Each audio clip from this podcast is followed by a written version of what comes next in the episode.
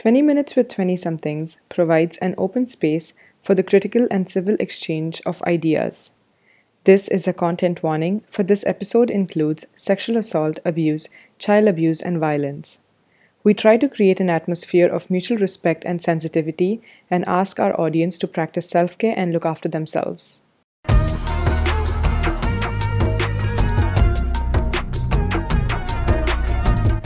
Hey guys, I'm Sam. And I'm Ange. Welcome to 20 Minutes with 20 Somethings. We're going to chat with successful 20 somethings in various careers across the globe. So sit down, grab your popcorn, get a drink, and join us every Wednesday right here. Shit, we're really doing this.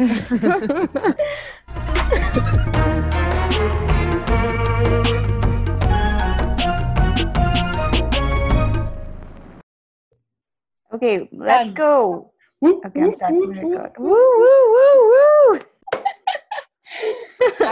we do this, we do this every show, literally. nice nice but that's how it's fun right it's good Anyway, all right, so let's begin. Hi, everybody, and welcome back to 20 Minutes with 20 Somethings. We have with us here today Advocate Gayatri Nitin Gokhale, who practices criminal and divorce law in India. Gayatri has been a part of some very noteworthy cases where she was the lawyer in the case seeking implementation of amended juvenile justice act to try minors as adults in the heinous crime of murder and she has also represented and won for the media or journalists in the Malegaon blast case against a gag order.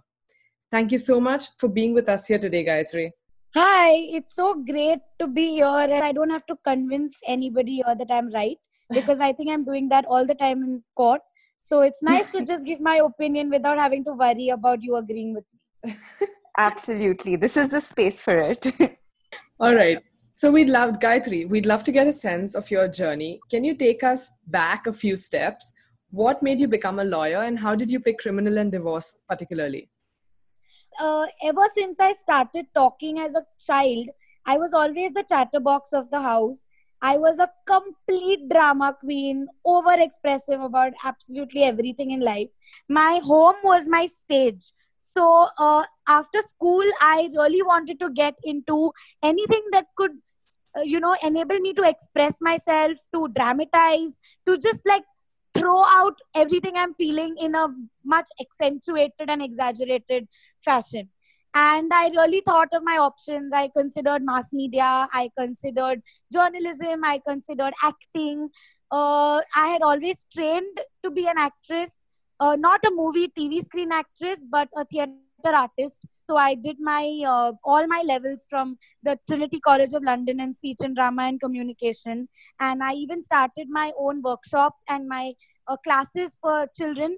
So I trained to be a teacher to get these children to also complete uh, levels in the arts, in the drama and the theater. But uh, after college, I realized that you know money is also important, and a certain lifestyle that my parents had given me. And I think my dad also, real, uh, you know, he noticed the aggressive streak. I, I was a little aggressive as a child verbally and i was Hmm. very very opinionated and you know argued at home all the time so i think he saw this um, uh, he he th- he thought and believed that I would make a good lawyer, but that's the reason I took up. I went I went to law school, and even when I joined law school, I wasn't actually enjoying the curriculum or the subjects. And uh, believe it or not, my first two years in law school, I was hardly ever in class or in moot court competitions. You know, that's like a mock court that we have.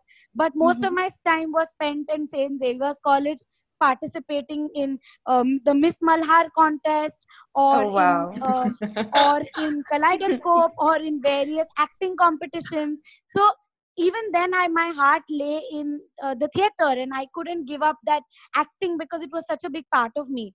And it was only in my third year of law school when I started, you know, realizing that I really had a penchant towards criminal law because it involved a lot of people it involved emotions. Uh, divorce law involved a lot of scheming that every day is so different it's so challenging that i Mhm. really got attracted to criminal law. And i just decided one fine day that man this is what i want to be. I want to be the country's best criminal and divorce lawyer. And then i think that just got me started. And then from then on i planned my life toward in that direction of becoming a criminal and divorce lawyer that's incredible. So, we're actually really interested in unpacking uh, one of your cases. So, us being female identifying, we're both particularly intrigued by the Haji Ali Dargah public interest litigation case, which succeeded in allowing women inside the inner sanctum of the Dargah. So, can you tell us a bit more about your role in this? Uh, so, I was only 19 years old at that time and uh, i was bored there were hardly any lectures so i decided to take up an internship maybe work towards the cause of women i thought. So i happened to join this organization called the bharatiya muslim mahila andolan. And trust me it, it is actually as heavy as it sounds okay? So this was a bunch of muslim ladies who came together just to fight for rights of the women in their community. And one day when we were having lunch uh, they you know they were discussing about how oppressed and dejected they feel that they aren't allowed to go and offer their prayers at the Haji Ali Dargah. As you know, people from all over the world come to visit the Haji Ali Shrine, which is at Worli. And it was very upsetting for them because being of that faith and having such, you know, they were theists, such big theists, and they had so much faith, but they were prevented from going there. And when I asked why, it was only because they were women and mm. believe it or not, I was shocked to hear the reason they were preventing women from entering the uh, sanctum. With all due respect for ideologies held, it was because they believed that the Haji Baba, the saint who is in the coffin, could see through a lady's clothes. So that was oh. one reason that they gave. And the other reason that they used to defend themselves was that the men that come to offer namaz or to offer prayers get distracted by the women that come there. So I think that was extremely, you know, derogatory. That was a very derogatory and demeaning reason because you go there to pray and then, you know, it's the mentality, it's your intention. You cannot use that as an excuse to prevent us from offering our prayers that is my right my freedom of religion. So so that really perturbed me and i said you know just because you're a lady you can't enter the sanctum. That's not done. We need to do something about it. So i asked them whether you've spoken to a lawyer thought of taking legal action. But they said madam who will listen to us? You know we are small women working for big interests you know of ladies. And who's going this is everything is so political let you need to expend so much money for these things. So i i took it upon myself. I decided let's do this. Initially a lot of people discouraged me from doing this because they said you know don't get into anything that's communal or you know you're still young. Don't get into this right now. You have your career ahead of you. But i don't think i could let religion and uh, you know people's opinions stop me. So i took it upon myself. I spoke to a family friend who is a lawyer and I asked him for his help because I was only 19 without a law degree, but just with too much zest that I wanted to do something and, you know, create, make a change. At that time, it was only a dream. Never did I think that this, this would actually happen. But I had, so I took a trip to Haji Ali because I said that I can't fight for something I've never experienced or which I've never even visited. So I went one evening. I uh, went to Haji Ali on my own, and I, again, like like I expected, I was stopped. I wasn't allowed to enter.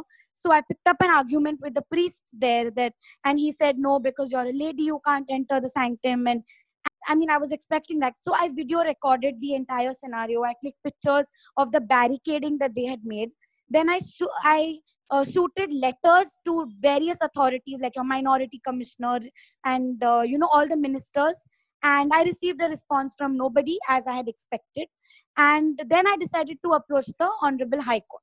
So i approached the bombay high court saying that it was violation of my fundamental right to religion. And coming from a person who is not a muslim okay and only on the basis of gender i fought for it. And uh, the high court you know ordered in our favor. Uh, they started they quashed the ban that the Haji Ali committee had imposed and this order was taken right up to the supreme court.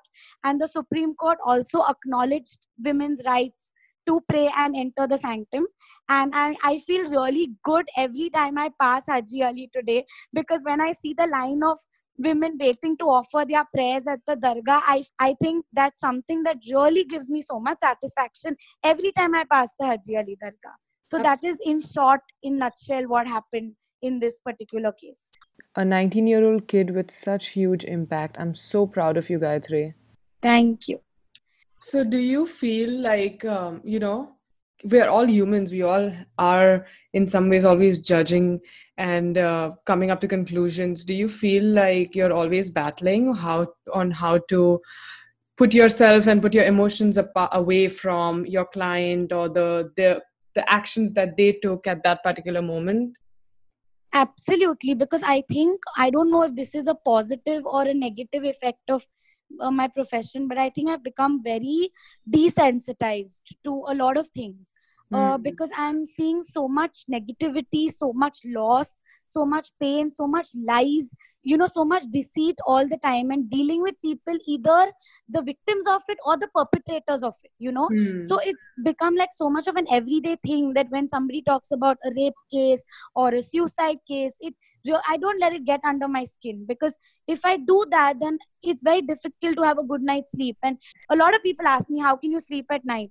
when you're uh, defending somebody who's raped say a minor girl in the morning how do you get sleep at night and hmm. there are so many so many cases i've seen where it's not always what meets the eye. So I, to share one example is i had a case of a young girl who was 24 25 and she wrote to me through jail.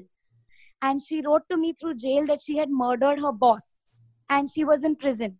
And only when I spoke to her and I developed an understanding with her, I realized that he used to rape her every day. And when she was left with no choice, she strangulated him and killed him.